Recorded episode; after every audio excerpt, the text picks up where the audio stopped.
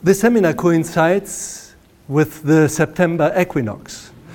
Uh, so, so that is when the, the center of the sun is uh, directly above the Earth's equator, and its rays fall uh, in a right angle on uh, the axis of rotation of the Earth. So, at this period, when we are in the September equinox, uh, night and day have the same duration all over the planet. And uh, I think it's wonderful to think that we are now sitting on this uh, revolving globe uh, that is tilted in a particular way uh, with respect to this huge fireball. Uh, and, and although these equinoxes were known since antiquity, it has been over the, over the centuries that we have been building with our knowledge of science the, the body of knowledge to explain it in terms of equator, axis of rotation, right angle, orbit of uh, the Earth, and so on and so on. And then we have also developed the technology to look at the Earth when it is at equinox. So, so we may look at this uh, at the September equinox that we are transitioning through as a symbol of, of the topic that we are discussing in the seminar, of the crisis of change that humanity is going through. And the science and technology that allows us to look at this wonderful photograph has also been an important factor for in the current crisis of change we are facing in almost every aspect of human life. And I think we tend to look at this crisis from a northern hemisphere point of view, where darkness will take over in terms of uh, climate change, economic uncertainty, social unrest, technological dystopias, and so on and so on. In my own field of, in my field of research in artificial intelligence, uh, there's currently very much hype and a lot of debate about the potential dangers for humankind that this technology uh, can bring about that we are developing. Uh, but fortunately, there is also a southern hemisphere, which is less populated, and uh, for which the September equinox uh, brings longer days and shorter nights. And I hope that uh, the contemplative response that of the crisis of change that we are reflecting on these days will help us to find our way south, and uh, so that the, this symbol of this equinox will mean that light will expand in almost every corner of our life, also of our scientific practice. Because I think we ought to look at the quality of our scientific practice and of our technological development to understand where we are going to. When I look at what has drawn me to science and uh, what I think are its values at, at its core, I see that um, scientific inquiry is, uh, first of all, vocational. It is really, uh, in the sense of the Latin word vocationem, it's really a calling. And it is permeated by this attitude of awe and wonder. Then it very much relies on open communication, on sharing ideas, on trust with respect to the others, so that it creates community and, and science is built upon communities. Then the work of scientific inquiry requires silence, it requires attention, patience, a lot of care, and a lot of respect as well. So, scientific inquiry can, and it's not something that you can rush into. Then it is uh, gratuitous and loving. You do it because you love what you do and you do it for the sake of doing it.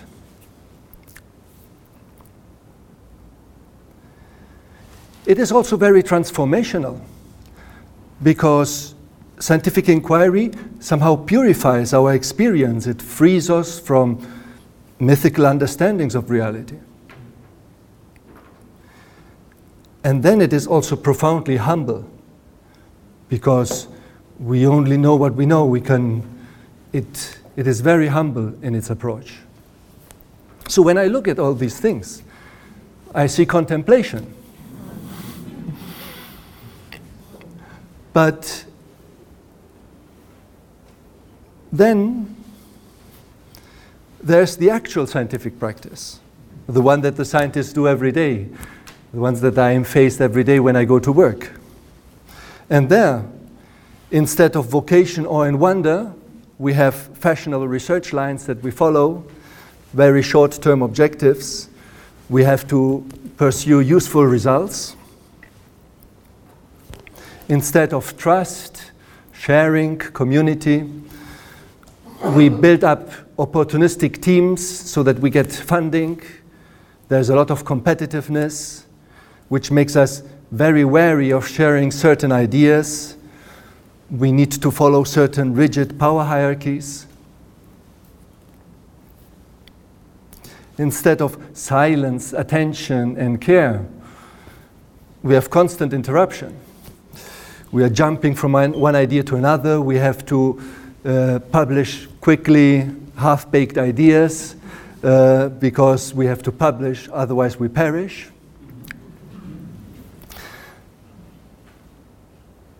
Instead of gratuitous and love, it is determined by big business, leading to power, to the enhancement of egos. Sometimes it is not very transformational because you do not have to challenge orthodox theories of the moment because it may really affect your credibility in your scientific career, so it's very conservative sometimes. And sometimes scientists have a certain arrogance, right? That they, they have the truth, they, they are objective, they, they have the evidence, they look at the evidence, they have proof, they, use ration, they are rational. So, why is it that the actual scientific practice is so much at odds at the core contemplative values that it has?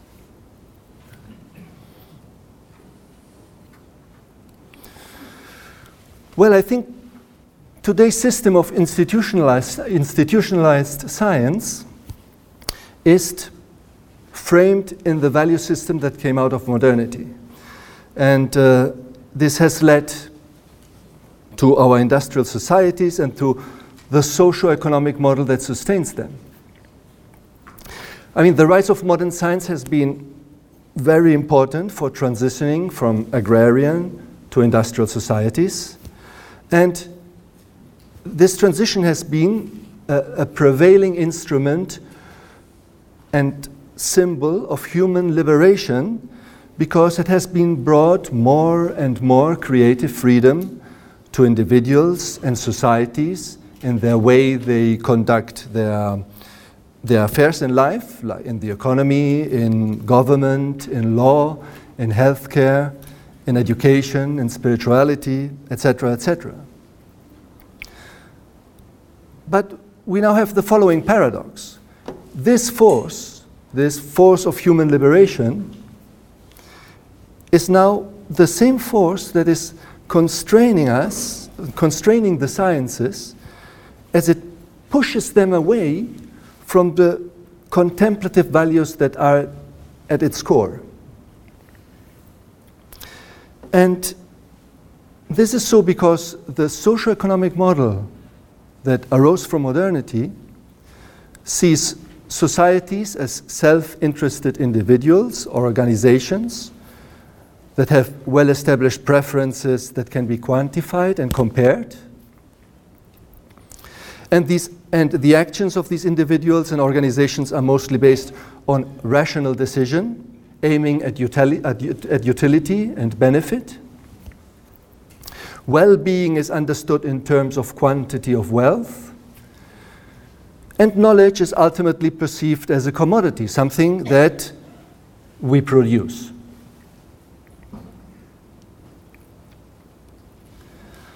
And in this socio-economic model, quality is often confused with excellence.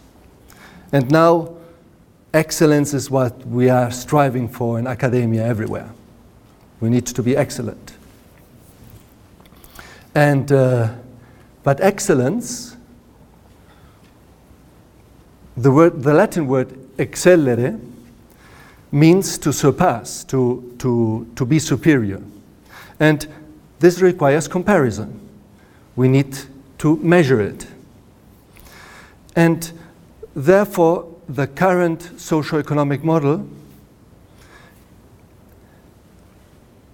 sees that scientifically, the scientific activity produces outcomes that can be eventually put into use, and this productivity and its usefulness can be measured, and this is what determines excellence. And productivity in this model is then highly, highly encouraged, also in the academic and the scientific world. And consequently, what happens is that scientists need to sell their work at the highest price, which means they have to publish as much article as possible in the journals of the highest impact factors, which is this bibliometric measure that ranks journals according uh, to their excellence. And they need to do so in topics that are fashionable because this way we get higher and higher citations of our work. Research institutions, in turn, need to compete for the maximum resources that, they are, that are available and also for the best selling scientists that they can get.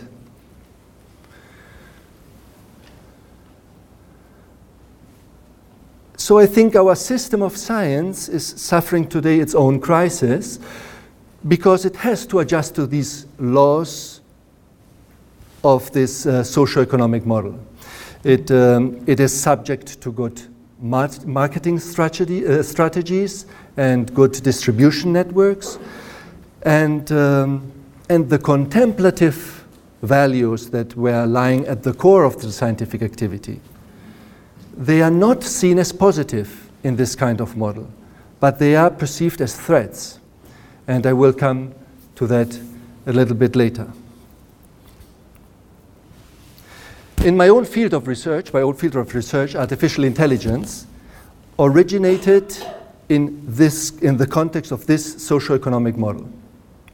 And the main paradigm that uh, is followed in AI research is that of the autonomous rational agent, which is described in the most widely used AI textbooks uh, and uh, in universities around the world today. And um, according to this paradigm,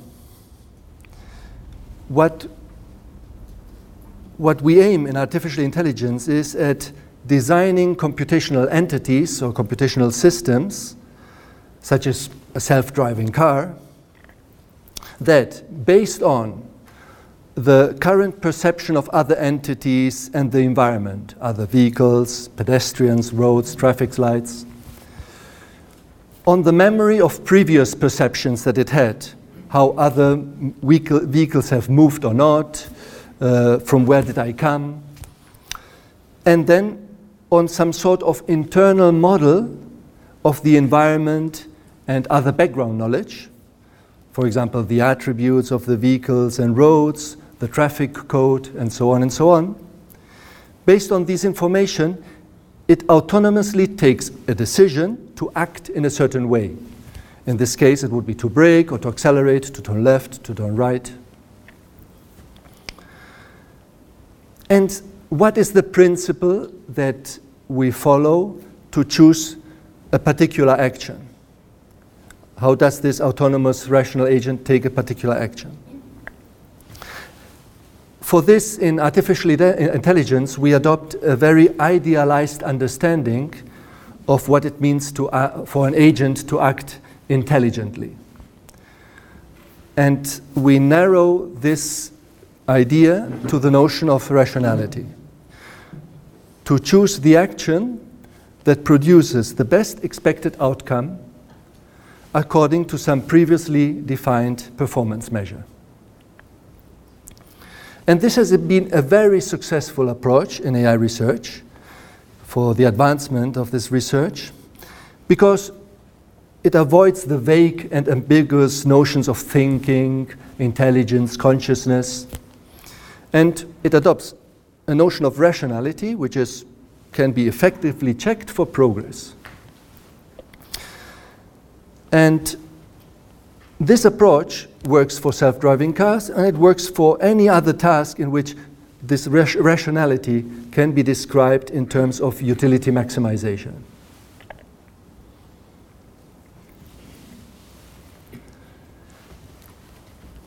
As with any other scientific practice, AI research, even though framed in this view and this socio-economic model, can be and has been very transformative and liberating because it is transforming our understanding of cognition to understand which cognitive functions can be and which cannot be characterized in terms of information processing, for instance. And AI research although starting off with this very narrow particular understanding of rationality actually helps us to revise what we understand under rationality.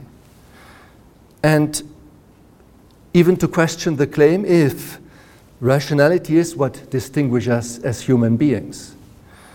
Because now we know that machines can be much better at being rational in this narrow sense that we have adopted in artificial intelligence. And so, and I think here lies the danger that, um, that AI-based technology can produce.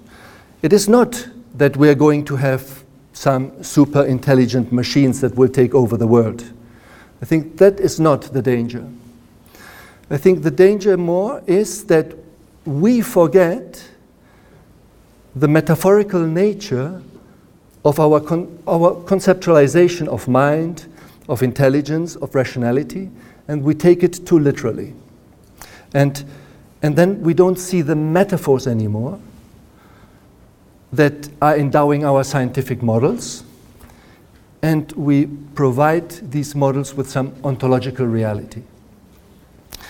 And, and when this happens, our models, our scientific models, cease to be only descriptive or predictive, and they threaten to become prescriptive, the way to determine how things have to be. And, and because then, if, if intelligence is taking literally as computation, and to reason is to just compute, then it is only a very small step that we take any process that requires reason, medical diagnosis, sentencing in trials, personal selection, and so on and so on.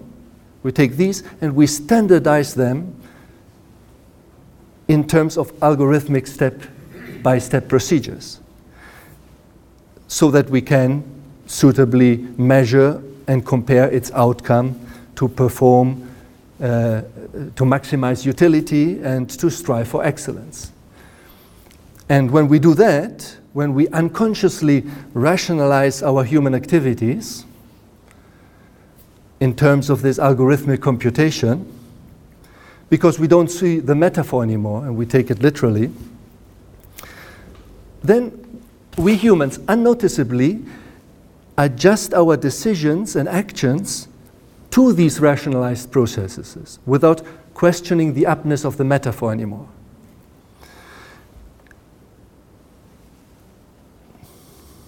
And by rationalizing our processes due to these advancements of science and technology, and in computing technology in particular, we are removing the creative freedom that we originally granted to the decisions taken by traders, policymakers, judges, physicians, teachers, and we straitjacket them in these algorithmic procedures. And then we are lost because the computers will be make much better decisions following these kind of, of uh, processes. So I think the contributions of science and technology should ultimately evaluated uh, not in terms of utility only, not in terms of economic growth, not in terms of maximization of some performance measure. They should be evaluated in relation to how they help and enlarge and not impede or supplant our creative freedom. And not only for people, but for all creation. And I think that is the critical situation of uh, humankind is facing now, with the kind of science of technology it is developing, and the way it structures the societies around these technologies. And it may be a matter of life and death.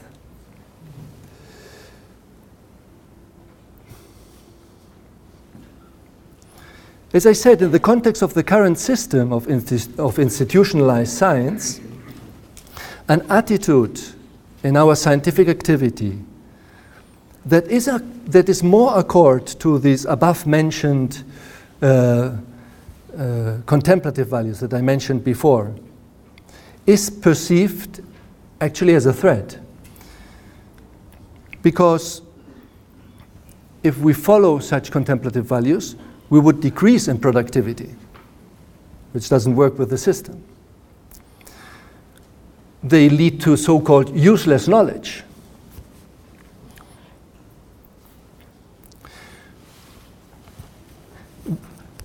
We would do science around a notion of quality that is not measurable, where outcomes cannot be compared easily.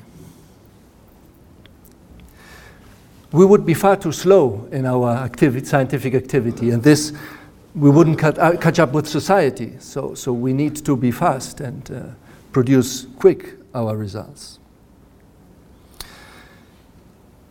Since following contemplative values makes you somehow ego decentered, uh, it undermines competitiveness, which is a positive value for this for the current model. And it makes scientists following this kind of approach feel uh, they appear ingenuous, naive, they appear to be irrational, even harmful what they do. And we, the system has to protect from these kind of scientists. And uh, because they do unorthodox things and unconventional research, and they have very eccentric ideas. So, so here is here we are. We are scientists. We have a strong vocation for science. At our core of our being, we have this sense of what it means to do science with quality. These contemplative values have motivated to embark us into a life of scientific research. We love the topic we work on. And while we carry these contemplative values within, within us, we are placed in a system of science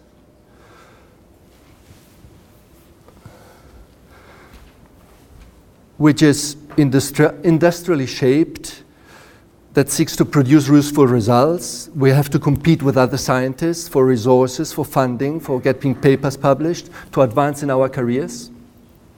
And, and this generates attention. This generates attention in the scientist. And many scientists, I think, have voiced this tension in some way or another. So, how are we to resolve this tension? I don't know.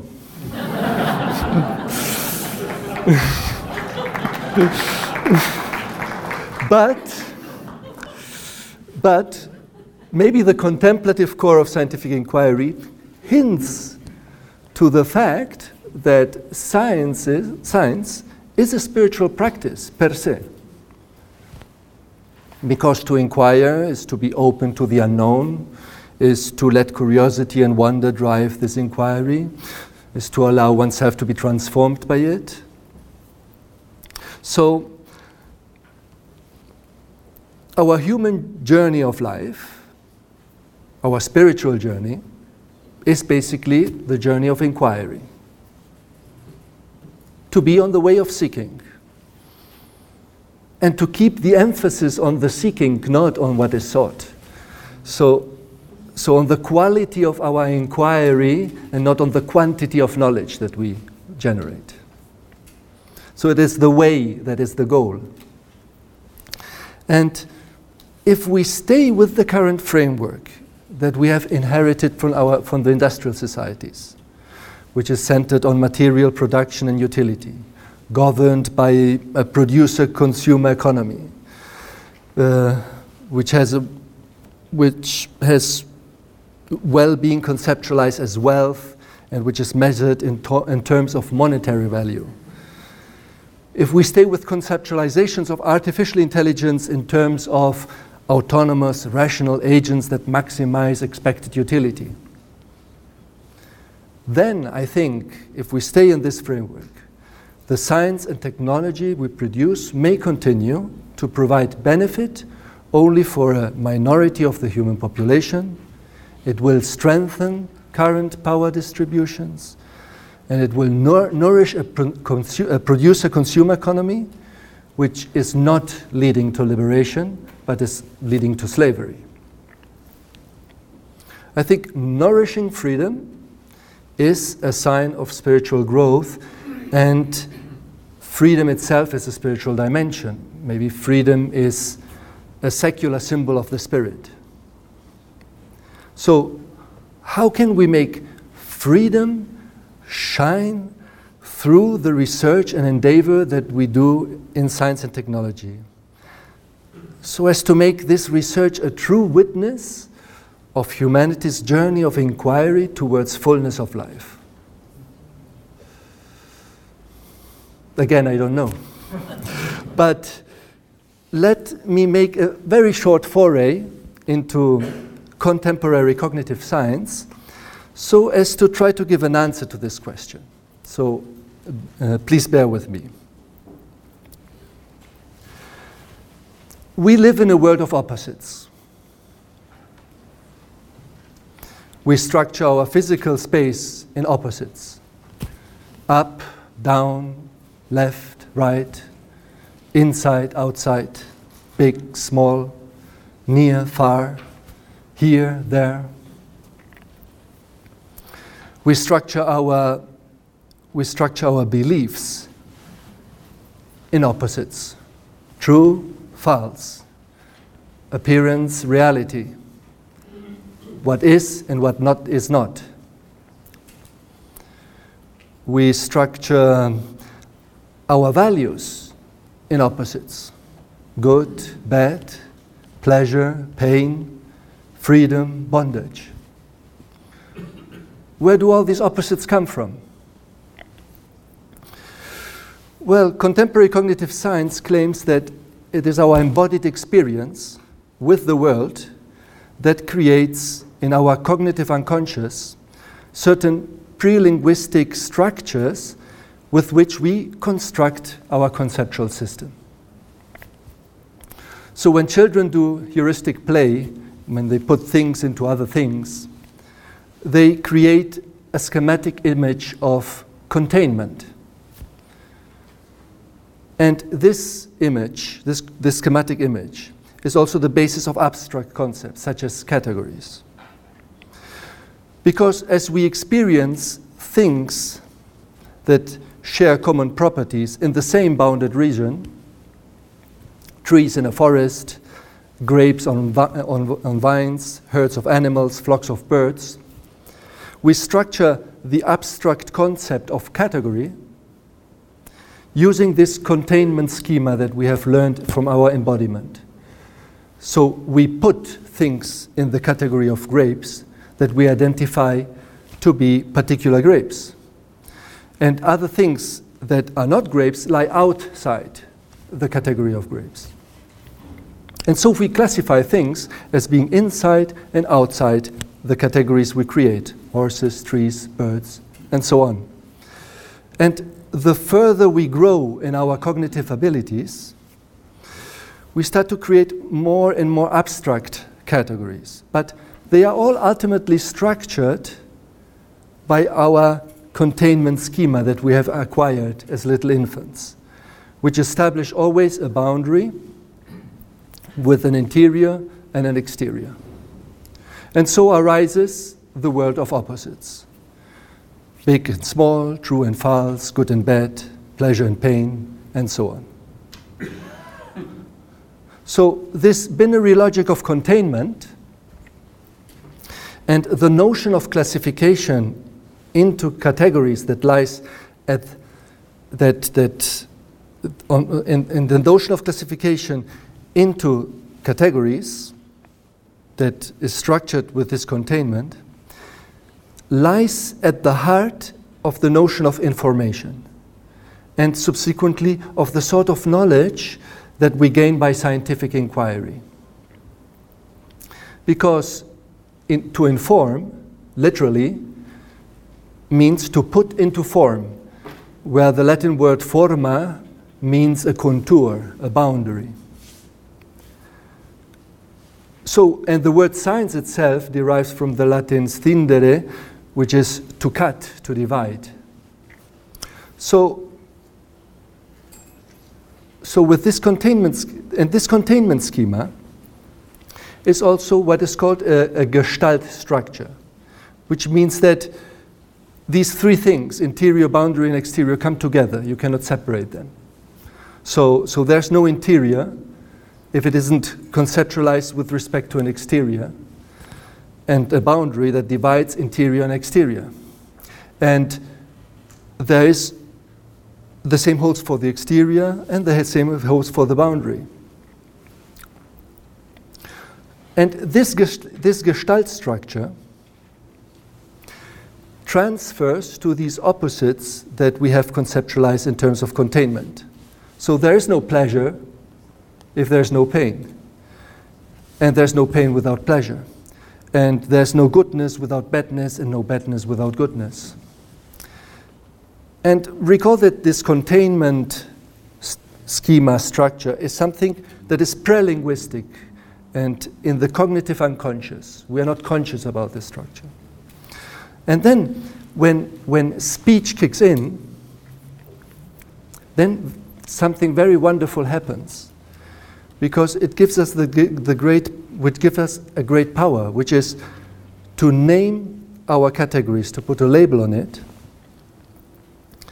And this allows us to, to evoke with the simple utterance of a word, such as pain, the entire universe of experiences that we have classified as painful. But at the same time, it alienates us with each individual, particular, unique moment of experience of pain prior to this categorization. Now, this capacity of naming gives us an illusion of separation of these things because we can talk and reason with a particular word that names a particular category constructing arguments that only make the use of the word pleasure without ever explicitly mention the word pain. And this, in turn, lets us think that we can get rid of one of these halves.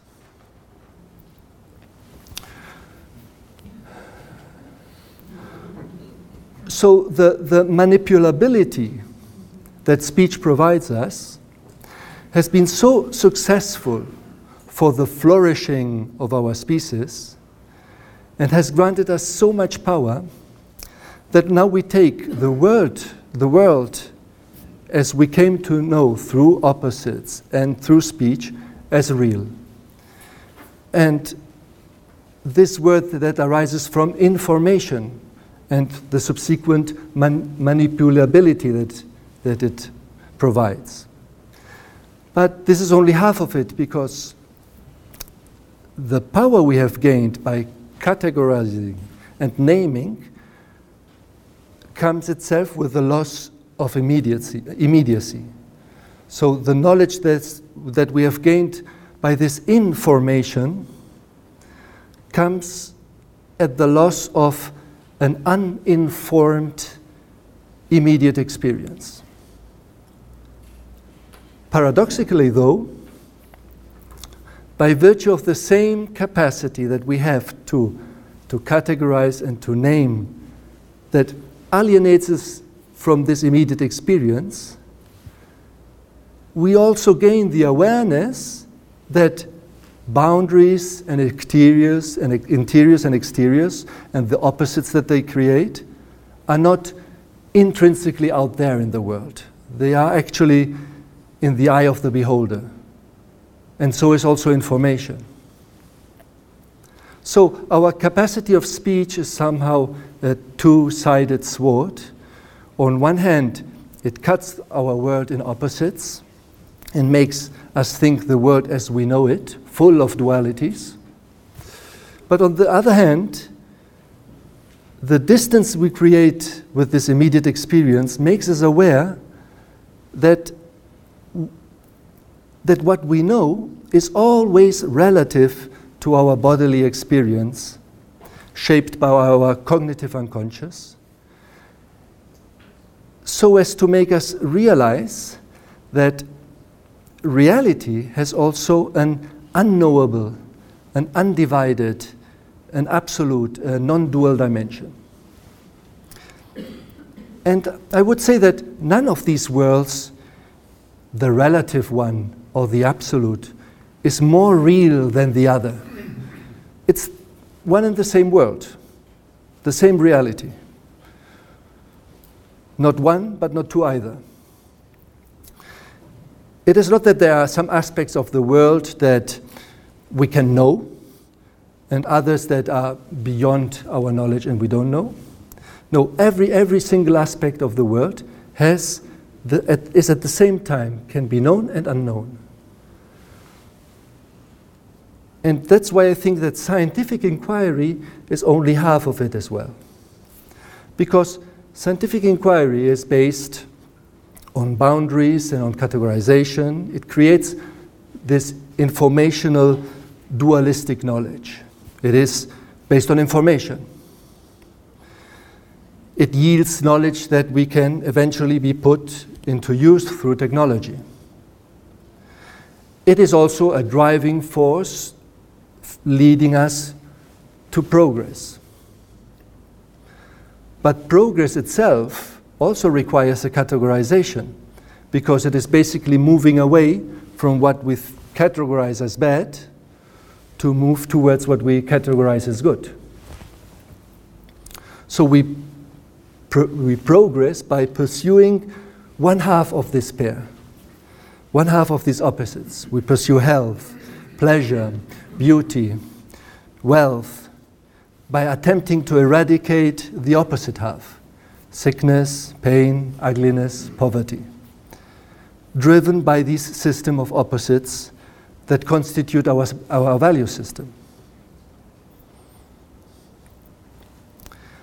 And I think it is intrinsic, this intrinsically dualistic nature of scientific inquiry that which renders it ill suited for providing an adequate orientation and motivation to the inquiry it is conducting. So, so the system of opposites that constitute our value system, driving our scientific research, can only be themselves inquired into by looking through the illusion of these opposites and by transcending them. And this, I think, is what ultimately means to be liberated. So, Freedom is the unmediated, direct apprehension of this absolute dimension of reality, the reality that is uninformational, undivided, unknowing, non dual, beyond opposites. Now, scientific inquiry will obviously continue yielding advancements in medicine, agriculture, technology, and they are going to be advancements in the sense that they are motivated and driven by the opposites that constitute our value system, that make them advancements from one half to the other. Human life needs opposi- opposites to find, to find orientation. We need them. But, and we need to foster scientific inquiry to advance in this our life orientation. It's absolutely necessary. But scientific inquiry, I think, has to go hand in hand with this sort of inquiry that transcends the illusion of the boundaries and the opposites they create. So, freeing us from, from the attachment to these opposites. So, not basing our happiness or our fullness of life on these boundaries.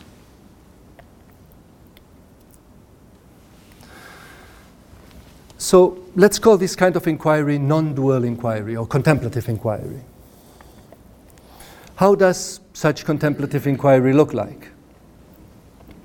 Well, we don't need to invent this sort of inquiry from scratch.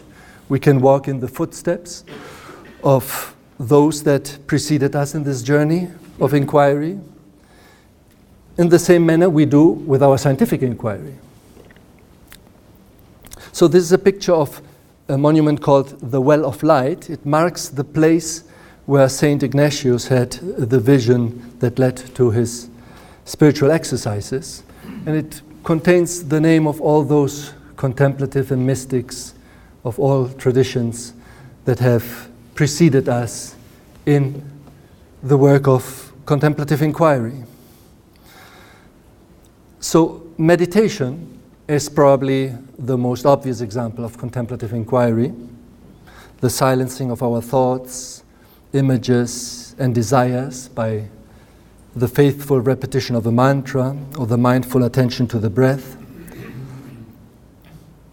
This makes the contemplative non-dual of non-dual dimension of reality shine through all our activities. My personal experience with my daily practice of meditation is that it has put me again in touch with this contemplative core of scientific inquiry.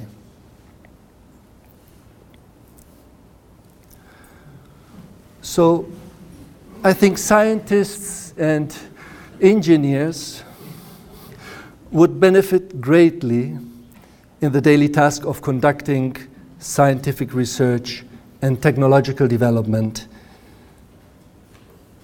if they integrate these daily tasks that they do with the daily practice of meditation. I think it's ironic that this sort of inquiry, contemplative inquiry, which some orthodox scientists consider brainless, is exactly what is most free and creative, and which is the essential feature of our humanity, more than our rationality. And I think not only scientists and engineers would benefit, humanity would be enriched by the outcomes of a contemplatively driven science.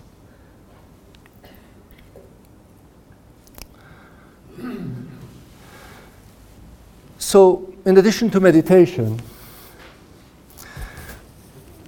let me give some examples of what could be a contemplatively driven science.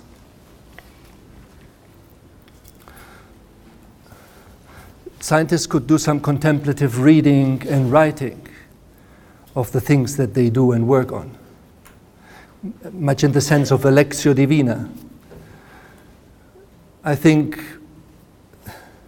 nowadays we are so pushed into writing quickly, publishing fast, that, uh, and to reading many articles very rapidly, that we have lost the, to savor a scientific text slowly and to let it sink in.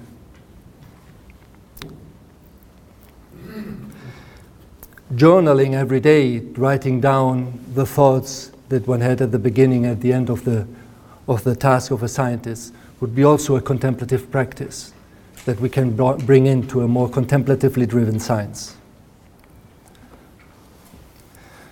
The value of uh, taciturnitas, to say only that that is necessary to say.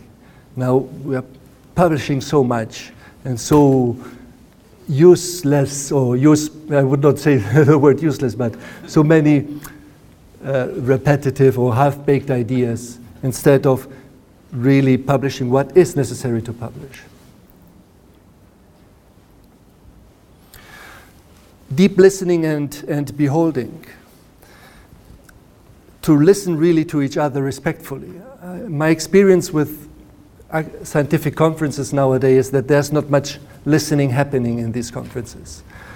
So, so there's the speaker explaining his research, and the audience, the people are working on their laptops, reading mail, preparing the slides for the talk they have to do uh, in a few minutes. There's, there's very less, less and less uh, attentive, respectful listening happening. And also, I think it would be also good practice in our research labs to, to explain each other our research in a deep way to ask other people to re explain it and to see if they have understood it. Um, uh, the pressures of the system makes us work very isolated and with uh, not with these discussions that are necessary.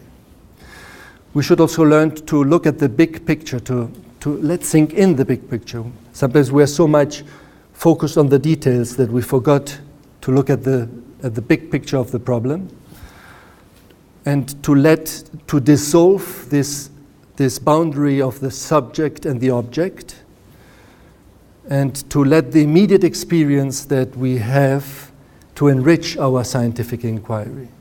So somehow complementing the objective detachment that is required in scientific research which is necessary in the more analytical task to complement it with this this dissolvement of the su subject object boundary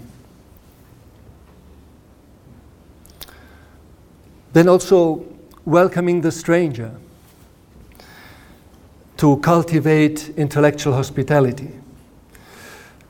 So, St. Benedict in his rule says that all guests who arrive be received like Christ. So, scientists should be welcoming new ideas, even if they initially might seem very odd and strange. Let's first welcome it. Benedict further says, In the reception of the poor and the pilgrims, the greatest care and solicitude should be shown. For as far as the rich are concerned, the very fear which they inspire wins respect for them. So it's easy to accept and praise the work of some famous scientist or prestigious university or research team, but I think it's to the less known scientist which we need to put more attention and care when looking at their work.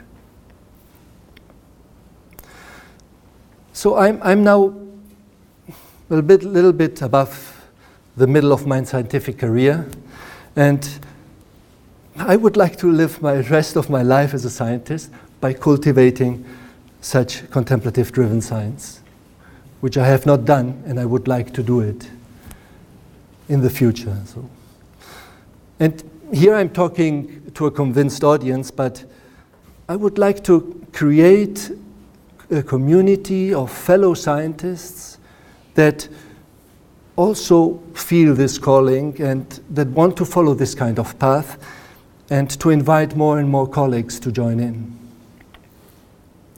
I know that there are already many initiatives arising at several places in our world, and and I'd like to conclude my, my talk mentioning some of these, uh, of these initiatives in order to get this um, southern hemisphere perspective uh, of our crisis, seeing how days are getting longer and then our nights. So, for instance, in, in, in the US, there is the Association for Contemplative Mind in Higher Education, which is an association, a multidisciplinary academic association, which has a membership of educators, administrators, staff, students, researchers, and other professionals that, that are committed to the transformation of higher education through the recovery and development of the contemplative dimension of teaching, of learning, and of knowing. Then in Germany, there, there has been an initiative called the Slow Science Academy. It wanted to gather groups of researchers alongside selected people from science, science related areas. And they wanted to offer them space and time and resources to do their main job to discuss, to wonder, to think. Here in Belgium, there is uh, a group of researchers and, uh, and teachers at the, at the Université Libre de Bruxelles who have made, uh, they are advocating for the excellence, for unexcellence. They have, they have a, a, a letter for unexcellence and they say how you have to be an unexcellent researcher.